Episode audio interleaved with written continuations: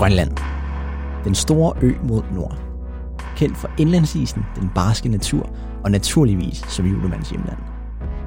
Men ved danske unge nok om Grønland, og hvordan livet som ung grønlænder egentlig ser ud? Det mener jeg ikke, og jeg vil derfor tage dig, kære lytter, i hånden med en tur til mit hjemland. Mit navn er Christian Ufloriak Jeppesen, og jeg er født og opvokset i hovedstaden Nuuk i Grønland. Grønland kan ja, for mange føles utrolig langt væk, ja, nærmest helt ved verdens ende. Men vi er dog tættere, end man skulle tro. For jeg synes ikke selv, at de danske unge ved nok om os grønlændere, ungdom i Grønland og om vores kultur, så derfor har jeg besluttet mig for at fortælle lidt om det. Gennem fem programmer vil jeg snakke med nogle seje, stærke og kloge unge grønlændere, som alle vil fortælle om deres egen historie og om livet som ung grønlænder i en verden i konstant udvikling. For fremtiden kan man jo selvfølgelig ikke forudse, men vi kan vise dig, hvor den er på vej hen på Grønland.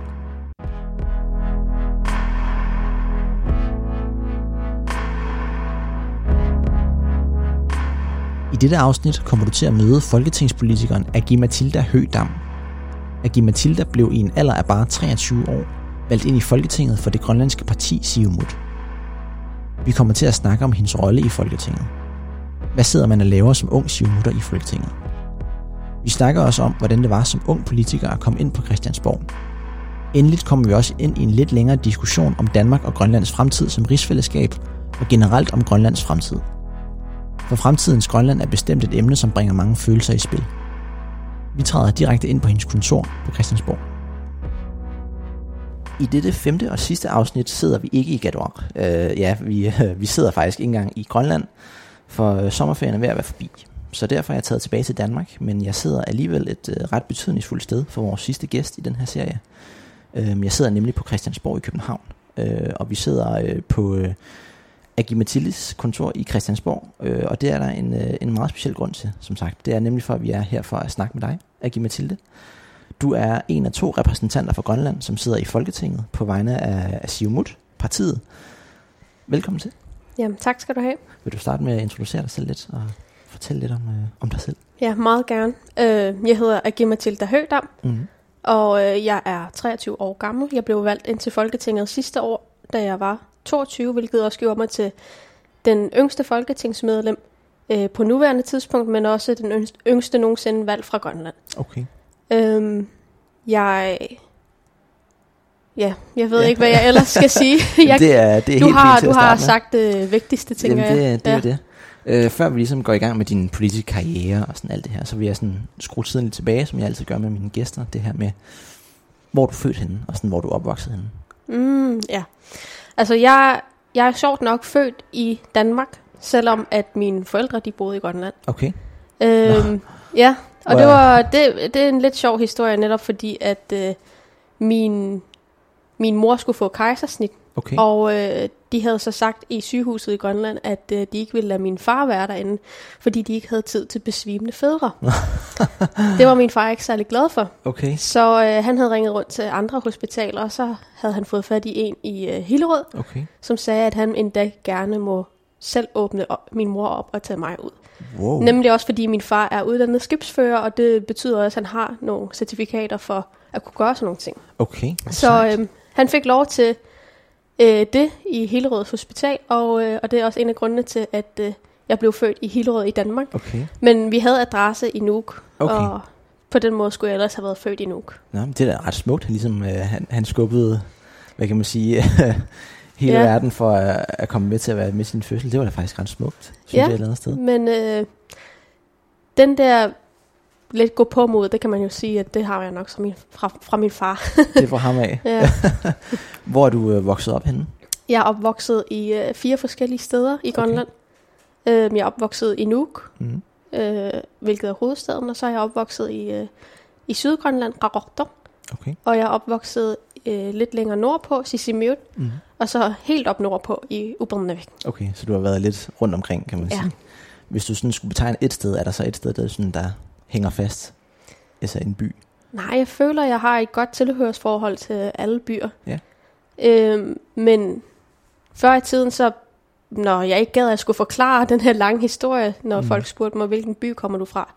Hvilket vi jo tit spørger hinanden i, hjemme i Grønland. Mm. Så plejede jeg nogle gange bare at sige Sisimiut, Okay. fordi at, øh, det var det sted, jeg havde tilbragt flest år. Okay. Og det, så, så var det bare sådan, det var logikken bag det. Den sidder lige til højre benet så. Ja. okay. Øh, og du er så gået i gymnasiet i Nuuk? Jeg er både gået i gymnasiet i Sisimiut Okay. og Nuuk. De første to år i Sisimiut. Ja.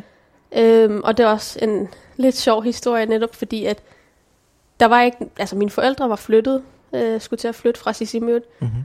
øhm, og jeg havde ikke rigtig noget sted at bo, så jeg prøvede at få fat i et kollegie, Okay. men øh, de sagde til mig, at hvis jeg ikke kom udefra, altså hvis jeg allerede boede i Sisimiut, så kunne jeg ikke få fat i et kollegie. Okay. Så jeg følte mig nødsaget til at søge andre kollegier, så jeg søgte til Nuuk, oh, okay. og der øh, fik jeg så fat i en, der hed Søren Rar, som så sagde, at øh, det er så fint, vi finder et kollegie til dig, og du får lov til at øh, gå på gymnasiet her. Okay. Og det var lidt sjovt på den måde, at jeg så endte med at tage det sidste år i Nuuk. Hvor pudsigt. Ja. Kunne du mærke sådan nogle forskelle på, på gymnasierne? Var der noget, du sådan lagde mærke til? Mm, ja, øhm, der er jo lidt øh, bykulturforskel, kan man sige. Mm. En af de ting, jeg lagde mest mærke til, det var selvfølgelig først og fremmest sproget. Alle snakkede jo grønlandsk i Sisimiut, Mm. og så tog vi jo til Nuuk, og så var det meget splittet, hvad folk snakkede i, i Nuuk. Øhm, mange snakkede primært dansk, eller øh, nogle enkelte primært grønlandsk. Mm. Og så ud over det, så var der sådan... Jeg kan huske, jeg undrede mig lidt over, at pigerne og drengene ikke var lige så godt venner Mm. i Nuuk, som de var i Sisimiut. Mm-hmm. I Nuuk var det lidt mere splittet mellem pigerne og drengene, og det synes jeg var lidt, øh, lidt mærkeligt. Okay. Hvor sjovt. Det er også, altså jeg, det der med, at, at det er lidt et andet, øhm, hvad kan man sige, øhm, lidt et andet øhm, miljø, eller hvad man skal forklare, fordi jeg snakker Lidt med en Josef. anden kultur, ikke? Ja, lidt, Mm. fordi jeg snakker med Josef Dachrik, og han kaldte nemlig Nuuk for Lille Danmark, Ja, et eller andet sted, og det er jo meget rigtigt, fordi man snakker utrolig meget dansk. Det, det er nok meget normalt, at der er mange rundt om i kysten, der ikke kommer fra Nuuk, der kalder Nuuk for Lille Danmark. Jamen, det kunne jeg nemlig forestille mig, det sagde han nemlig også, det synes jeg var meget sjovt. Øhm, efter gymnasiet, så tog du en uddannelse i Danmark. Ja, Ja. ja. faktisk så... Øh, endnu en lidt længere historie, men Mhm. det er så fint. det endte faktisk med, at øh, jeg startede på, på uddannelse i Odense først, Okay, hvor jeg startede på bachelor i dansk, okay. dansk studiet. Øhm, hvorfra at jeg meget hurtigt fandt ud af, at det, det var virkelig ikke noget for mig alligevel. Mm. Øhm, men under mit ophold i Odense, så fandt jeg også hurtigt ud af, at jeg kunne det bedre med, øh, med de statskundskabsstuderende, der var i Odense, end jeg kunne med mine egne studier, studiekammerater. Okay. Og på den måde kom jeg også ind i den organisation, der hedder Avalek, Mm. der på en eller anden måde også var meget politisk, og så fandt jeg også ud af, ved du hvad, jeg, jeg vil hellere læse, læse statskundskab. Okay. Så øhm, til at stoppe uddannelsen, rejste tilbage til Nuuk, brugte den resterende tid næsten et helt år på at arbejde, mm. hvor jeg så arbejdede for, øhm, for Siumut okay. som medhjælper, Mm. som øh, kontorassistent, eller hvad man kan kalde det. Hvorefter at jeg, jeg så tog tilbage til Danmark for så at læse statskundskab på okay. Københavns Universitet. Okay. Interessant. Øhm, øh, hvad hedder det? det? Det der med, at du kom til, til Siumut, da du skulle tilbage til Nuuk, og sådan, satte det måske også et eller andet gang i dig på en eller anden måde? Altså det her med, at du kom inden for dørene, så at sige. Jo, det tror jeg helt sikkert. Mm. Øhm, altså, jeg havde været studentermedhjælper før under min gymnasietid, en, bare nogle enkelte gange, hvor det var, at øh, de havde brug for hjælp. Okay. Øhm, fordi jeg prøver at gå ned til kontoret og prøve på at lobby lidt for mig selv. Ikke? Det, jeg tænkte, det var måden at gøre det på. Øhm, og da jeg så kom tilbage til Nuuk, så søgte jeg jo alle mulige andre steder, og det var så det job, jeg tænkte var mest det fedeste at få. Okay. Øhm, men jo, altså, det, jeg synes, det var så fedt, fordi jeg følte, jeg virkelig kunne være med til at have en eller anden form for føling af, hvad det er, der sker inden for det politiske fære, mm. og hvordan folk agerer med hinanden, hvordan de udfører politik med hinanden. Jamen, det har helt sikkert i hvert fald været med til at udvikle min, min interesse for det på en eller anden måde. Hvordan kom du sådan ind i, i politik? Altså sådan helt, du, du var jo også i Nagusa, det er jo også, Ja. hvad kan man sige, et, et, et politisk virke på en eller anden måde. Hvad, først og fremmest, hvad er Nagusa egentlig for de, øh, for de danske lyttere? Nå, ja, selvfølgelig. Altså, Nagusa, det var jo en... Øh, det er en børnerettighedsorganisation i, i Grønland, Mm. som øh, ved start blev også finansieret af den danske kongehus Okay. øh, og Naalakkersuisut, Mm. altså den grønlandske regering. Hvor at øh, den her organisations formål var at fremme børns rettigheder i Grønland. Øh, her så startede det med, at 40 unge øh, børn, de, øh, de holdt møde, et kæmpe møde i Ilulissat, hvor jeg så deltog Mm. som, øh, som 14-årig. Okay. Og, øh, og siden da, så, øh, så har det bare kørt derfra, netop også fordi Nagusa lavede en underorganisation, der hed øh, Børnerådet, Okay. hvor det bestod af 10 børn ud af de 40, der var deltagende til den store, kan man kalde det, generalforsamling. Mm. Og derfra har det bare kørt sådan, at vi fra børnerådet, vi, vi skulle stille, altså dem os, der gerne ville stille op til børnerådet, vi skulle stille op, og så skulle vi lave en tale, og så skulle man stemme på os. Altså, der var allerede Okay. lidt politisk ved det der, Ja, ikke? det, ja. Øhm, og så skulle vi rejse rundt til forskellige byer og bygder i Grønland, og, og nærmest prædike for børns rettigheder, og lave marcher og taler, og Okay. øhm, gå rundt og snakke med børn og unge, og høre, hvad det er, der egentlig står på gære, eller hvad man kalder det, ikke? Mm. Øhm, og siden da, så skulle vi selv også repræsentere børnerådet, hvor vi så snakkede med andre politikere og forklarede dem, hvilken situation vi stod i, og hvilken situation andre børn stod i, Mm. fordi vi jo repræsenterede dem. Og det må have været, altså, i en alder af 14, det er jo utrolig tid. Jeg tror, da jeg var 14, så spillede jeg kun Playstation, kan jeg huske. Så det må have været noget, der ligesom har siddet i dig altid nærmest, det her med at være politisk aktiv.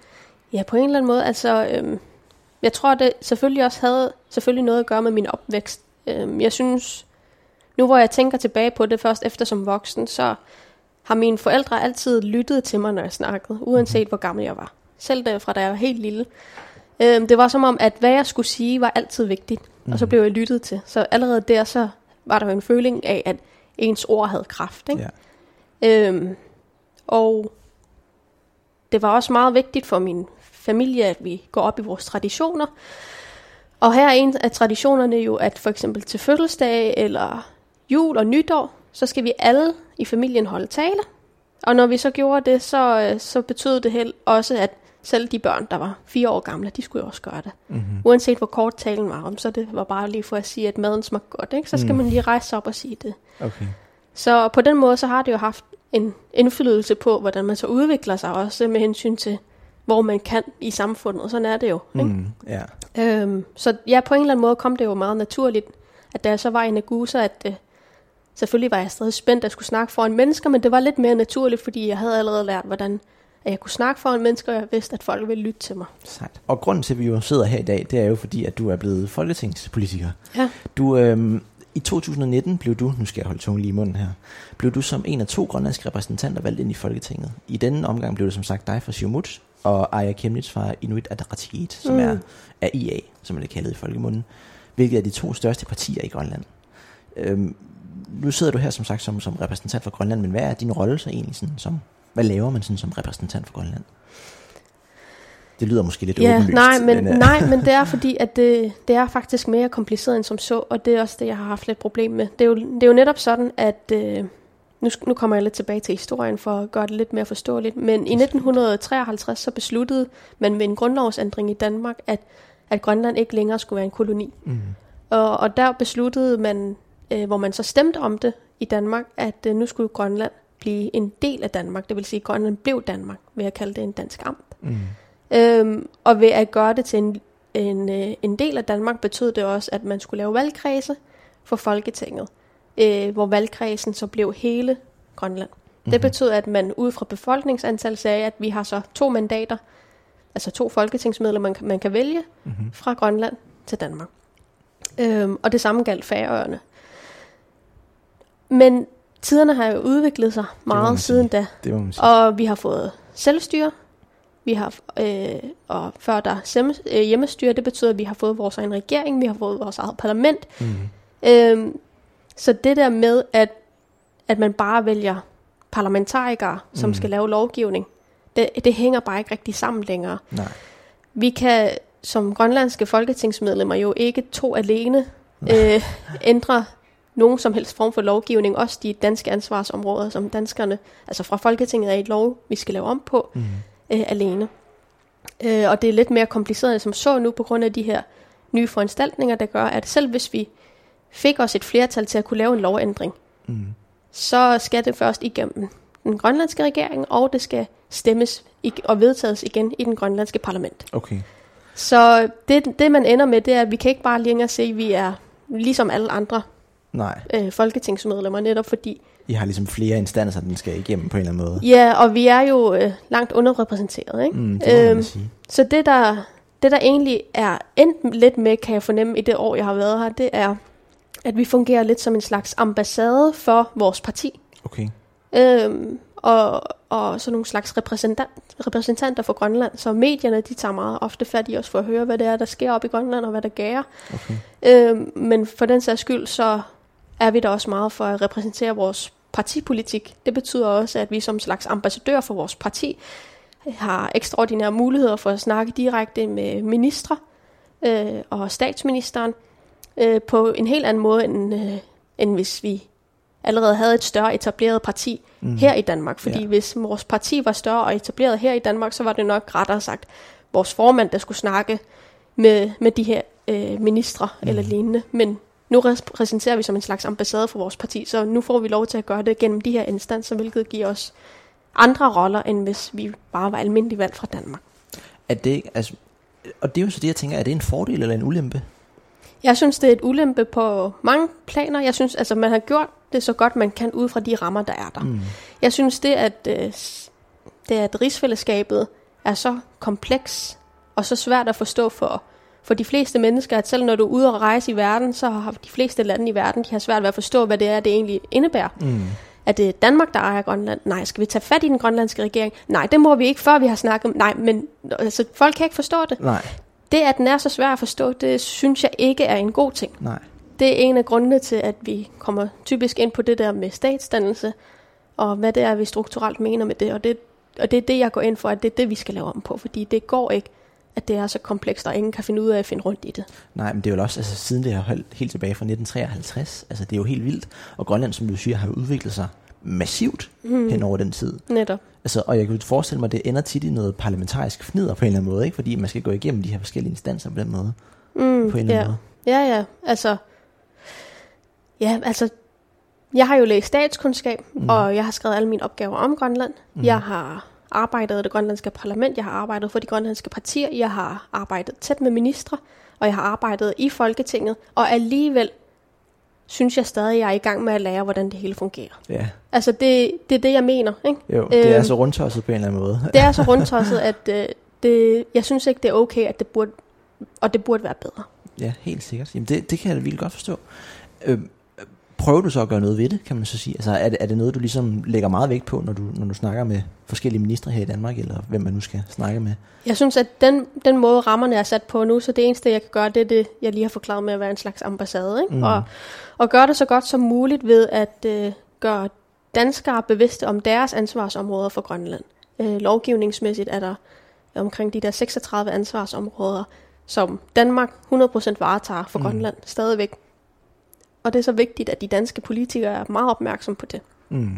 Øhm, men udover det, så synes jeg, at i, i bund og grund ligger det op til statsdannelsen. Mm. Fordi det er jo egentlig det, der skal til for at ændre strukturen, og det er det, vi prøver hele tiden at snakke om. Altså, jeg synes jo personligt, at øh, især jo længere tid jeg er her, jo mere kan jeg se, at vi fra Grønland måske engang burde have folketingsmedlemmer. Mm. Jeg synes, at øh, vi burde ordne det hele, så det faktisk giver meget bedre mening, end det gør nu. Øhm, men det kan vi måske snakke om, når vi kommer ind på omkring det Jamen, det, det, det passer faktisk meget fint et eller andet sted, fordi øhm, jeg skulle til at spørge dig omkring, hvordan det er med at sådan. Mm. sidde herinde på borgen, og sådan sidde og være arbejde som, som folketingspolitiker, men jeg kan jo få en, et, en opfattelse af, at det måske er langt mere komplekst end som så, fordi at der simpelthen er alt det her, som du siger, de her forskellige instanser og de forskellige ting. Jo, jo, netop. Så, Altså, altså det må have været et tumultarisk år så, ligesom at finde hoved og hale det hele.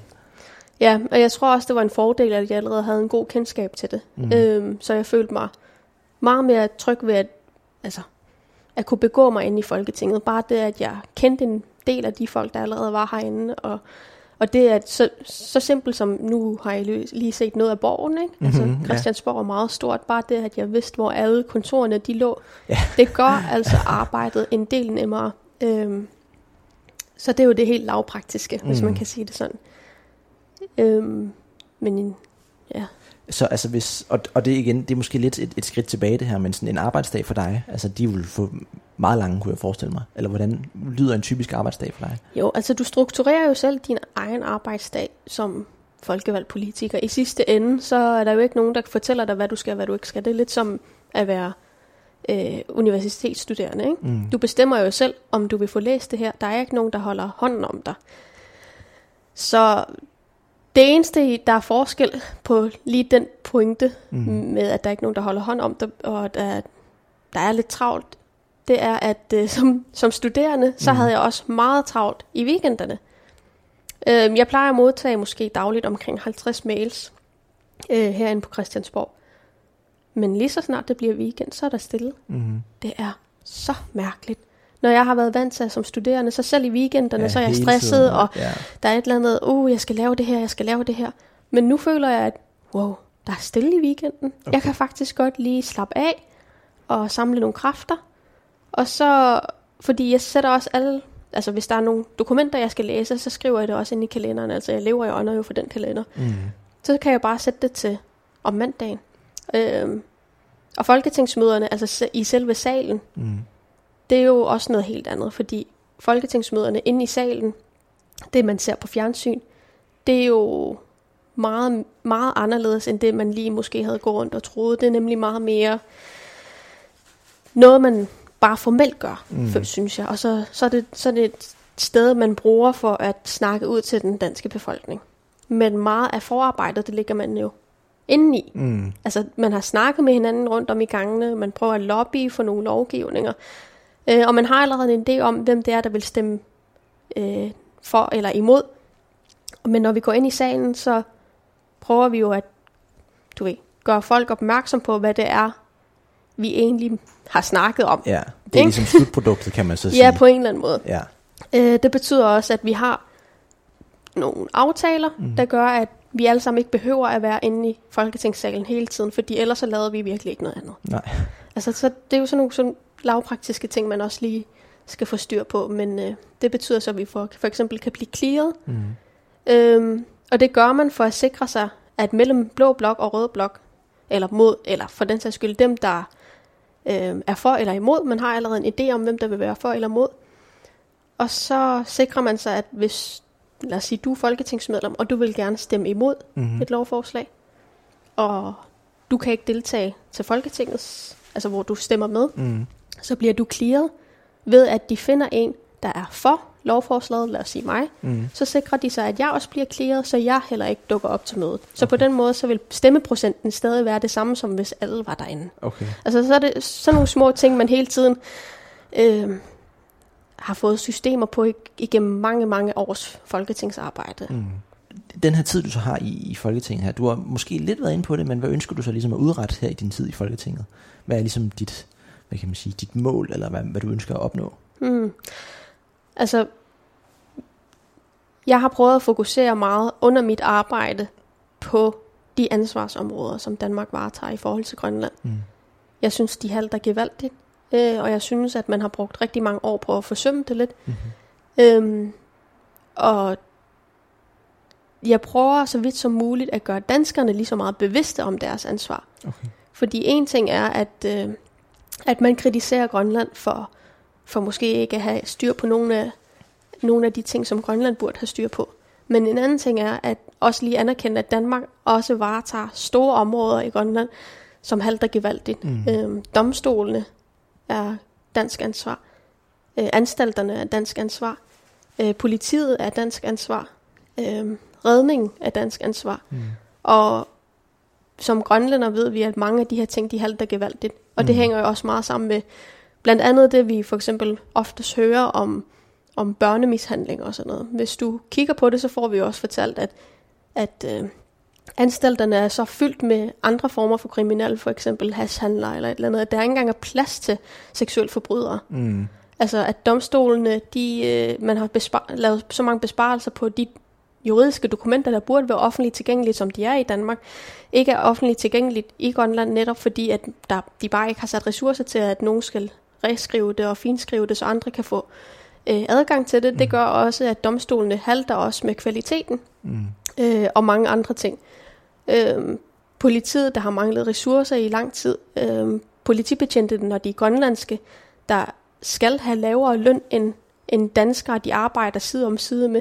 Altså der er rigtig mange ting, som, øh, som jeg har haft fokus på. Så nogle, så nogle ting, jeg gerne vil have, at folk kan mærke, mm. efter jeg har siddet i Folketinget, så kan de mærke en forskel.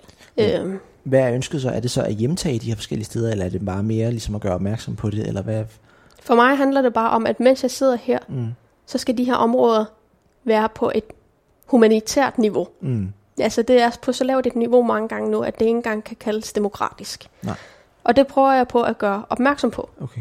Øhm, men hvad jeg også arbejder for, når jeg snakker med grønlandske politikere især, er generelt det systematiske, som jeg også kom lidt ind på. Det mm. strukturelle, og jeg ikke synes, det fungerer, og nogle idéer til, hvordan vi kan gøre det bedre. I sidste ende er målet jo statsdannelse, mm. og det er her, jeg også gerne vil bruge muligheden for at forklare, at grunden til, at jeg bruger ordet statsdannelse, det er fordi, at ord som løsrivelse og selvstændighed, synes jeg, kan være meget misvisende.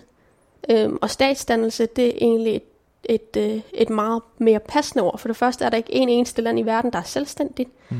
Øhm, men vi har stater. Landene er delt op i stater og mm. suverænitet. Men for eksempel Danmark har afgivet noget af sin suverænitet til EU. Betyder mm. det så, at Danmark ikke er et selvstændigt land? Mm. Altså det kan man jo lige pludselig også argumentere for, men det er jo ikke det, det handler om. Danmark Nej. er stadig en stat. Ja. Derfor har man også statslige rettigheder og statslige instanser. Det med, at Danmark er en stat, at Grønland har sit eget, uh, sin egen nation mm. med sin egen nationalitet, men ikke kan overtage nogle af de enkelte instanser, fordi at man skal være under den danske stat. Mm. Det er sådan nogle ting, der ikke helt giver mening. Men ja.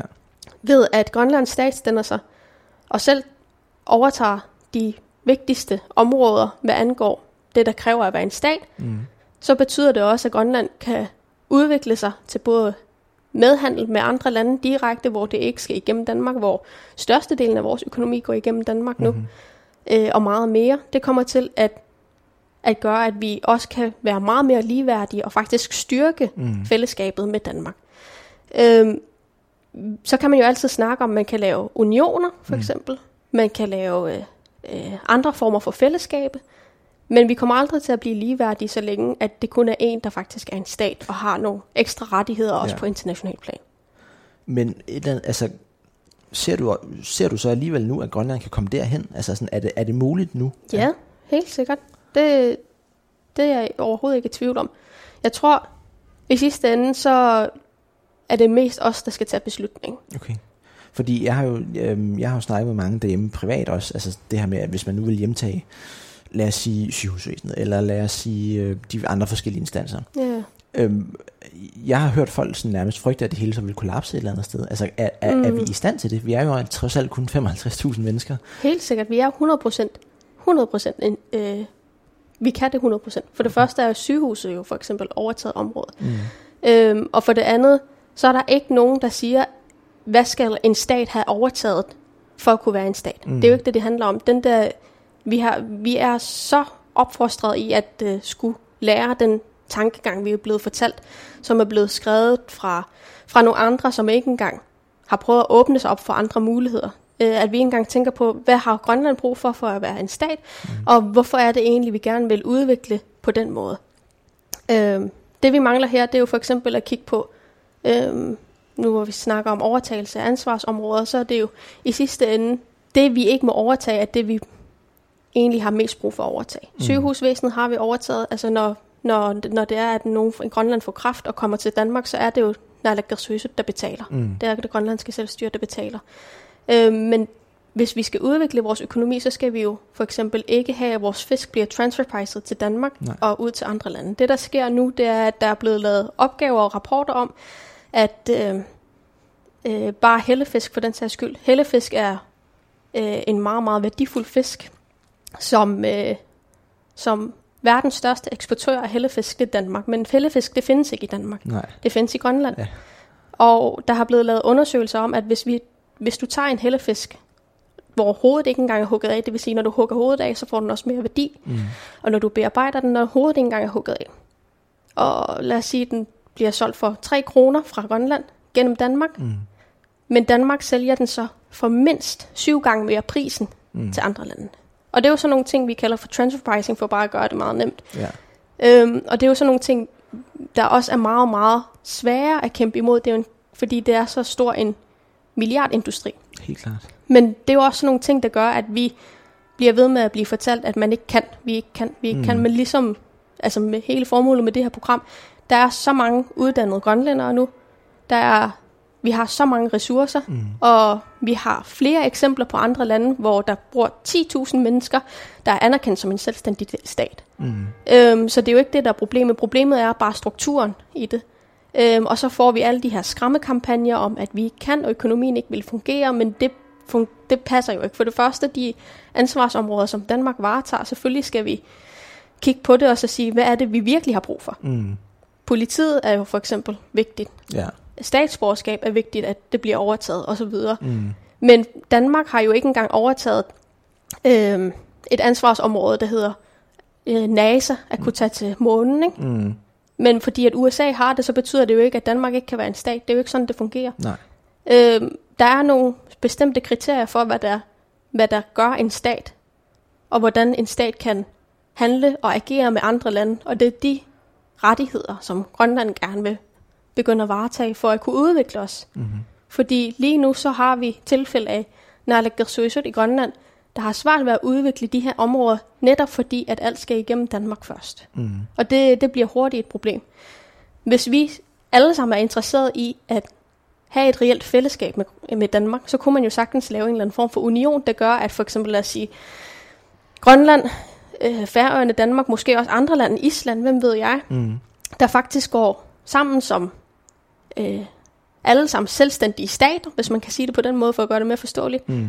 Og går sammen i en union, måske afgiver suverænitet til hinanden på ligeværdig basis, mm. der måske kan handle om øh, sikkerhedspolitik eller et eller andet andet, der man synes kan være vigtigt, at man er sammen om, mm. og så på den måde komme videre, så det, kan vi måske endelig snakke om, hvad er det, vi egentlig kan være fælles om. Ja. Fordi lige nu så lyder det som om, at statsdannelse, det handler om, at man ikke kan lide Danmark eller danskere eller og så videre. Mm. Det er jo ikke det, det handler om. Det handler om det strukturelle, der bare ikke fungerer. Nej.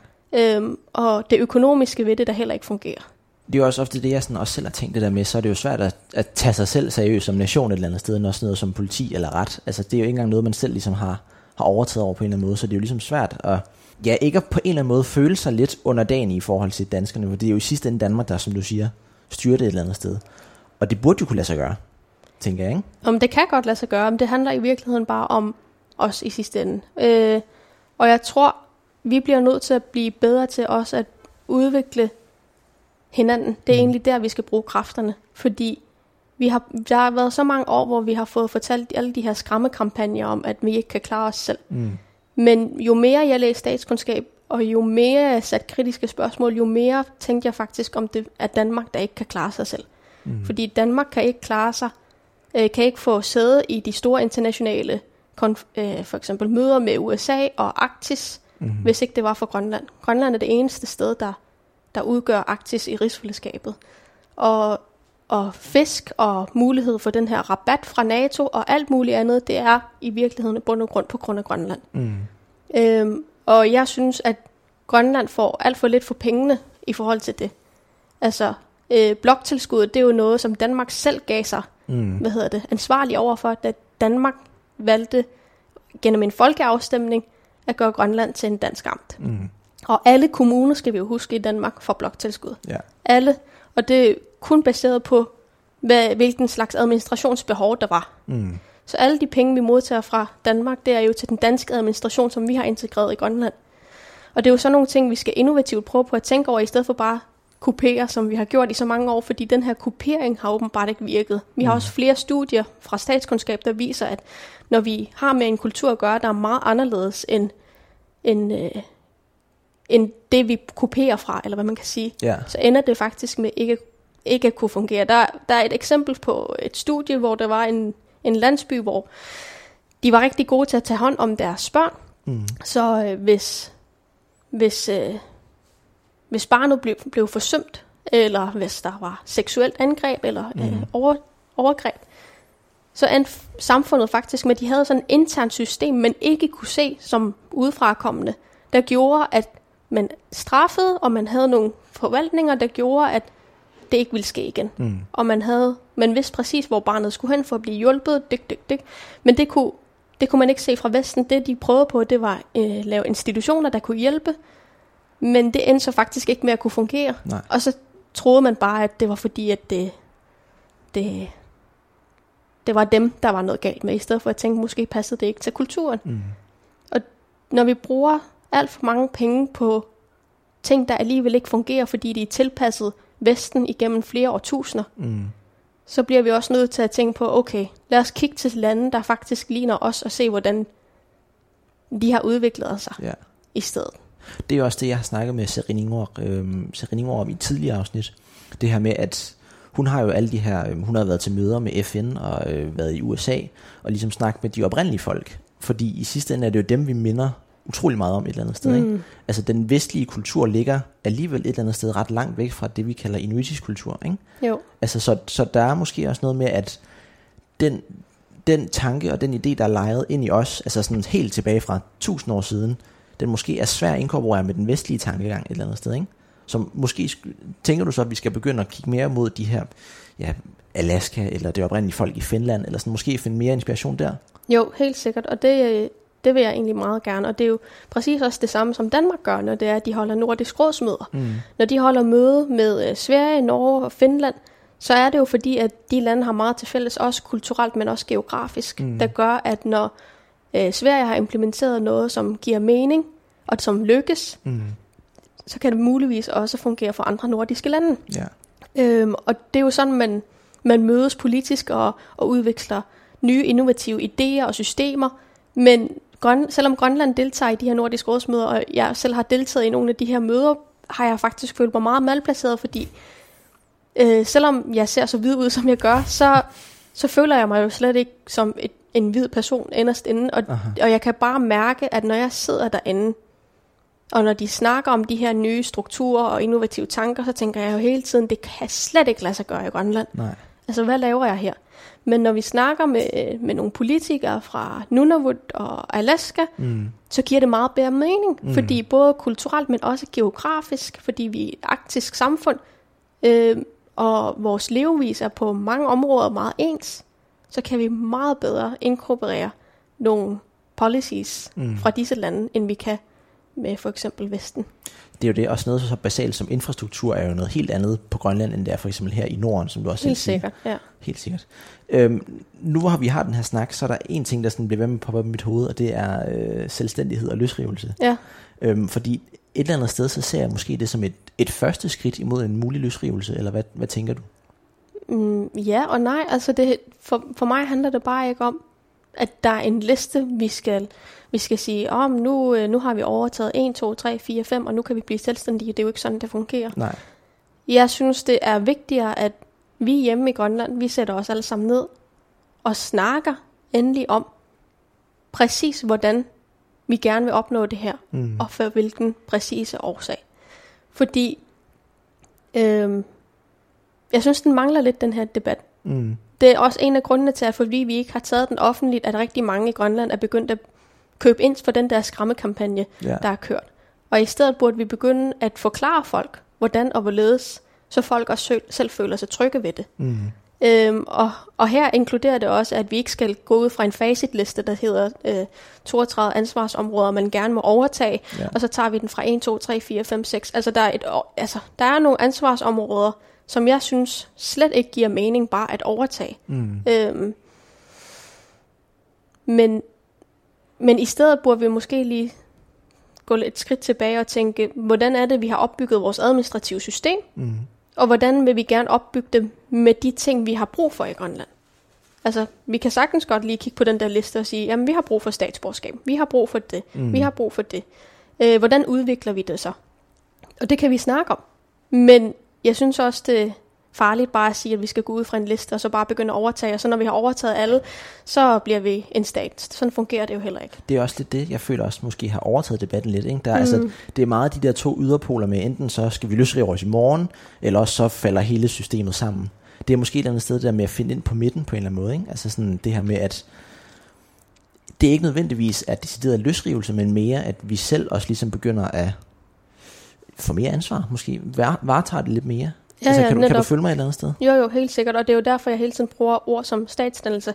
Det er nemlig også fordi, at ord betyder meget for, hvordan vi forstår hinanden, og jeg tror, at øh, som dansk har man aldrig været øh, forpligtet til at skulle lære grønlandsk. Nej. Hverken grønlandsk kultur eller grønlandsk sprog.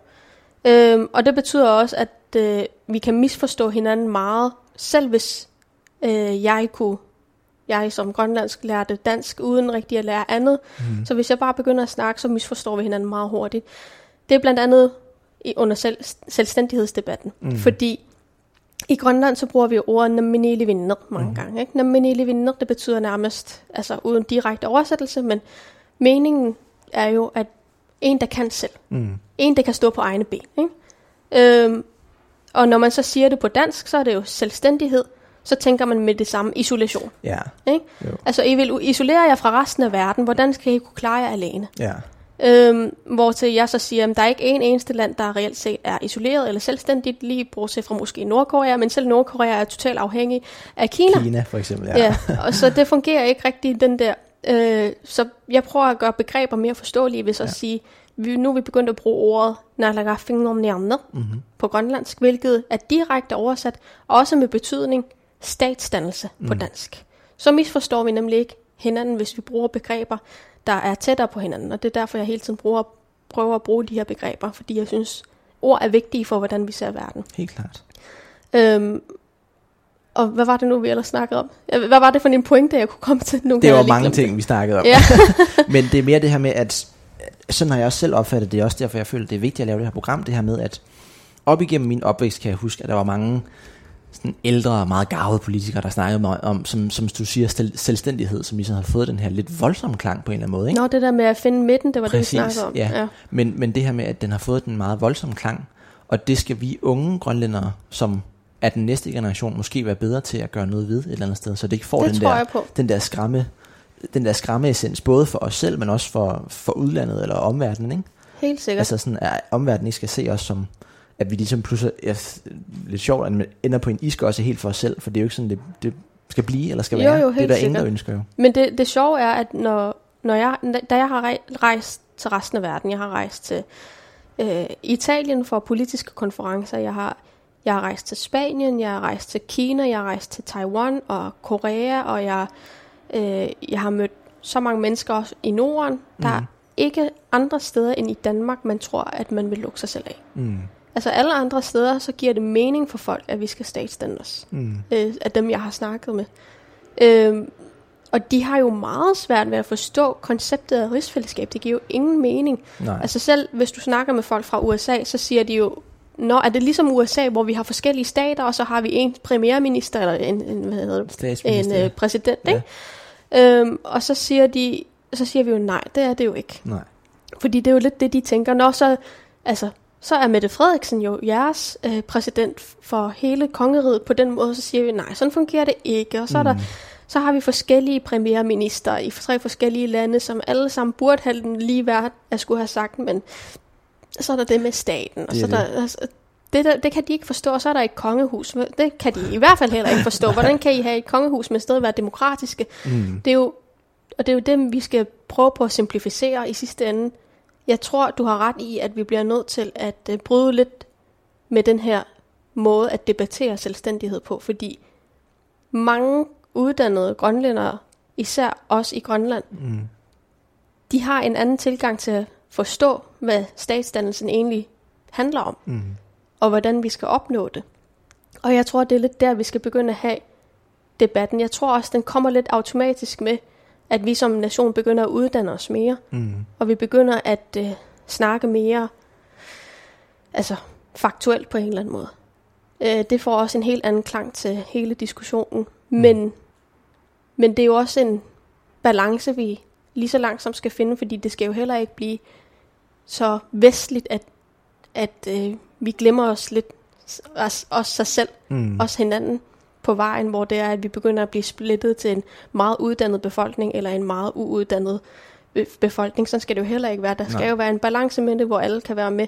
Og det er jo sådan nogle debatter, vi bliver nødt til at tage, sådan nogle værdidebatter, der er meget vigtige. Præcis, fordi man vil altid debattere, hvad kan man sige, slutproduktet, Men det er jo vejen derhen, der er det vigtige et, et eller andet sted, ikke? Altså Jo. sådan det her med, ja, som... Og hvordan man får folk med, ikke? Præcis, det er også det. Og det er også det, jeg tænker i forhold til det her program, det her med, at vi skal også komme ud med det her i Danmark, fordi danskere skal jo også forstå vores situation, og hvordan vi står, og hvordan vi føler med vores egen nationalfølelse, og det her med, at det måske er svært at føle sig som en helt fuldstændig stolt grønlænder, fordi i sidste ende er vi jo under Danmark. Man vil Mm. ikke sige det, men et eller andet sted er vi jo det.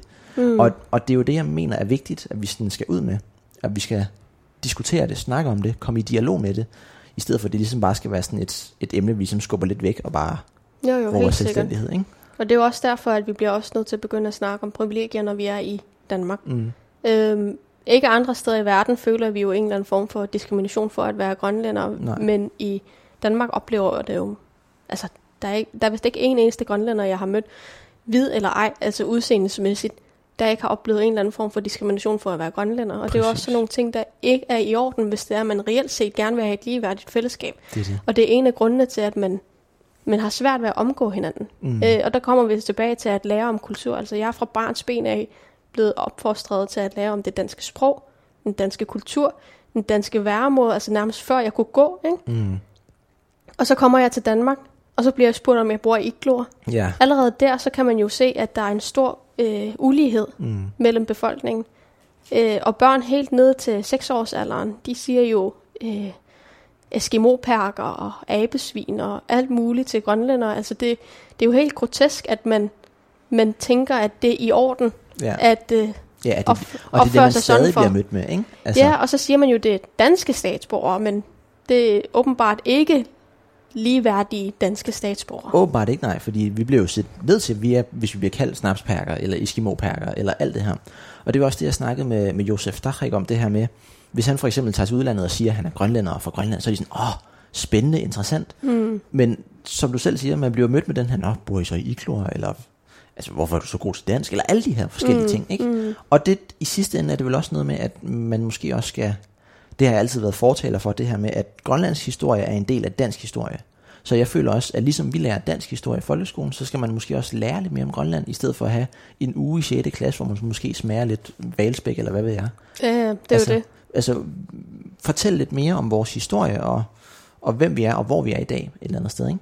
Fordi Jo, jo. der er mange, der ikke ved noget om vores historie, og kolonihistorie, og den fortid, der måske ligger bag de diskussioner, vi har om for eksempel selvstændighed, eller whatever, ikke? Jo, jo. Og det er jo derfor, det jeg siger, det er vigtigt at snakke om, hvad privilegier egentlig betyder. Privilegier bliver jo hurtigt misforstået, fordi det betyder egentlig, at øh, hvis du er privilegeret, så mærker du ikke noget i hverdagen, og du tror, at alt er, som det skal være. Mm. Altså når man så hører om folk, der har oplevet diskrimination på baggrund af, at de er fra Grønland for eksempel, så tænker man jo måske, ej hold da op, slap dog af. Det er bare en joke. Altså, eller altså, lad være med at opføre dig som et offer. Ja, altså hold nu op. Hele tiden. Og når man hører det, så tænker man jo, det er jo fordi, du ikke selv har oplevet det. Du har svært ved at forstå det.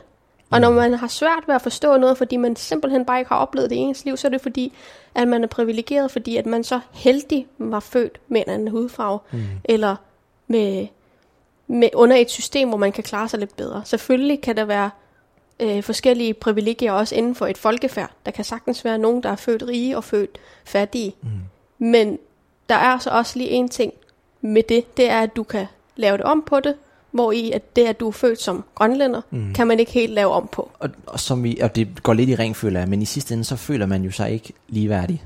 Når man, det er den, der konstant bliver bragt på bane, ikke? det her med, at man bliver mødt med de her jokes, og hvad ved jeg. Altså, og, og jeg føler også, det er vigtigt et sted, at vi så siger fra, unge som du og jeg, og vi skal Mm. lære andre unge grønlændere, at nej, det, det er simpelthen ikke rigtigt. Vi skal simpelthen lære at sige fra over for det her. Ikke? Og sådan, Jo. ligesom vise, at det er en fælles historie et eller andet sted, ikke? og ligesom også vise danskere, at der er en historie bag alt det her. Øhm, og det fører mig lidt videre til, øhm, jeg føler, at du er et, et ret stort forbillede for mange unge grønlændere, fordi jeg føler, at i og med, at du er en ung grønlænder, du er 23 år gammel, som du siger, så kan du måske også være et forbillede for andre unge grønlændere, der vil engagere sig i politik. Mm. Hvad tænker du om det? Altså, det er jo, det er jo ret stort et eller andet sted, at have den rolle. Jo, altså jeg tror, jeg har fundet mig mere i ro. Mm-hmm. Øh, lige da jeg var blevet valgt, så, øh, altså det, det føler jeg nu, der er gået et år, nu føler jeg godt, jeg kan sige det, øh, men jeg havde svært ved at sove de første nætter. Mm. Altså, og jeg var så bange for, at jeg kom for sent til noget, eller jeg gjorde noget forkert, jeg sagde noget forkert, altså jeg var bare skrækslagen for det, mm. fordi jeg følte, at der var så stort et ansvar ved lige pludselig at blive valgt af øh, 3.500 mennesker, som altså personligt havde stemt på mig, og så, øh, men så lige pludselig også bare repræsentere hele Grønland på en eller anden måde alligevel. Mm. Øh, lige da jeg var blevet valgt, så, øh, altså faktisk under valgdagen, det var den dag, jeg skulle sådan officielt finde ud af, at jeg var blevet valgt. Mm. Så ude fra valgstedet, så var der en kvinde, der gik hen til mig, øh, og så sagde hun, så sagde hun til mig, at øh, hun ikke engang kunne finde ud af, altså hun kunne ikke engang købe blæ til sine børn. Mm-hmm. Øh, at hun ikke engang vidste, hvor hun skulle sove i nat. Men hun stemte på mig, fordi hun troede på, at jeg kunne lave det om. Mm. Og det sætter også virkelig bare et eller andet ansvar på ens skuldre. Ja, det må da virkelig væk, også væk noget i en et, et eller andet sted, ikke? Fuldstændig, og det gør bare, at øh, den første tid var jeg så skræmt af det. Mm. Altså, men jeg har også bare anerkendt, at jeg også bare, altså, ja, som menneske, som man nu kan være, ligesom alle er, ikke? Men, men at man kan kun nå det, man kan nå. Mm. Så jeg prøver også at give mig selv lov til at øh, være et menneske, eller hvad man skal ja. sige. Altså, lad ja, være med at sætte for store forhåbninger, eller Helt forventninger, klart. også til mig selv, fordi at selvfølgelig har jeg nogle drømme og nogle håb, og jeg, jeg skal nok nå det hele, mm. prøver jeg at fortælle mig selv, ikke? men jeg kan ikke nå det hele på et år, og det bliver jeg også nødt til at anerkende for at, for at kunne fungere i alle de år, jeg forhåbentlig kan sidde her inde i, inde i Christiansborg, indtil der er valg igen. Helt klart. Øhm, ja, altså vi er jo kommet vidt omkring. Jeg synes, tiden er gået ekstremt hurtigt, må man sige. Øhm, jeg har det, som sagt, de sidste spørgsmål. Det er måske også lidt irriterende nu, hvor du, jeg, jeg, du har snakket om det her med, at at øh, det er nogle store ting, der hviler på dine skuldre. Ja, øh, men ja. øh, jeg, jeg synes jo, du er en, en, en ildsjæl, en grønlandsk ildsjæl, som, øh, som jeg kan virkelig mærke, du brænder for dine mærkesager, og, og jeg kan virkelig sådan, forestille mig, at der er mange grønlandske unge, som måske kan spejle sig i dig, og sådan se dig som et, et forbillede, ikke for at putte flere ting på dine skuldre i forvejen, men at du virkelig brænder for det her, og det, derfor synes jeg, at du ligesom, du får derved også en, en stor indflydelse på den politiske dagsorden fremadrettet, mm. for jeg tror virkelig, du får en, en stor karriere for, for grønlandsk politik, i og med, at du har så stærk en stemme. Så derfor vil jeg ligesom stille det aller sidste spørgsmål, og det er, hvor ser du Grønland om 15 år? Mm hvor jeg gerne vil se Grønland, eller hvor jeg ser Grønland. Fordi hvor jeg ser Grønland kan jo have øh, fem retninger. Mm. Øh, det handler lige så meget om, øh, hvad det er for nogle politikere, der bliver valgt. Det betyder rigtig, rigtig meget, hvem der sidder der. Øh, hvem vi vælger i befolkningen. Øh, men det betyder også lige så meget, øh, hvilken retning dis, disse politikere så vælger. Og det, det er meget svært at sige, fordi vi oftest har valgt hvad, hver fjerde år. Mm. Men lad os sige, at ud fra hvordan det hele ser ud nu, og hvordan jeg kan forestille mig det, så vil det være, at om 15 år har vi allerede udviklet os utrolig meget fra nu af. Mm. Der, har, der har allerede været i år nogle emner, som vi ikke har tur at røre ved i så mange årtier, at vi er begyndt at prikke hul, hul til. Mm. Alt fra seksuel chikane til øh, øh, altså uretfærdigheden i, i de her, om man er født privilegeret eller ej, mm. til uh, hele den her diskussion om hans ede og Eskimo og alle mulige andre ting, som vi endelig har taget hul på. Det her, det er bare en start. Mm.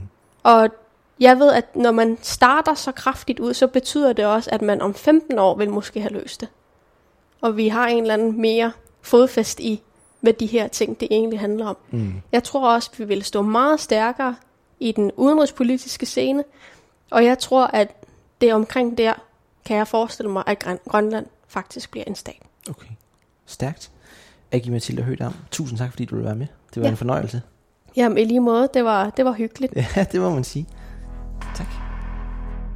Jeg vil gerne takke alle de medvirkende for at komme med deres egne historier, og for at de vil fortælle dem til mig. Jeg vil meget gerne takke Iluna Heilmann for at have været en kæmpe hjælp i dette program, jeg vil også gerne takke Josef Dachrik og Gustav Lønge Petrusen fra bandet I Var, for at vi måtte få lov til at bruge sangen af Jung. Og så vil jeg også rigtig gerne takke Loud. Tak fordi vi som unge grønlændere har fået en platform og en mulighed for at lufte vores tanker og frustrationer. Taletid til Grønland har været et vigtigt emne for mig, fordi jeg tit og ofte ikke har følt mig hørt og repræsenteret. Men det gør jeg nu. Grønland går en stærk fremtid i møde, og de unge stemmer er vigtigere end nogensinde før. For vi har også noget at skulle have sagt. Grønland går en stærk fremtid i møde, og de unge stemmer er vigtigere end nogensinde før. Som Josef sagde det i første afsnit, så har der ikke været meget fællesskab i rigsfællesskabet. Men jeg håber, at dette program kan være det første spadestik til et Grønland, der bliver hørt, respekteret og anerkendt i de danske medier, såvel som ude i det danske samfund. For vi er meget mere, end hvad fordommene fortæller. Det her var de unge ved verdens ende.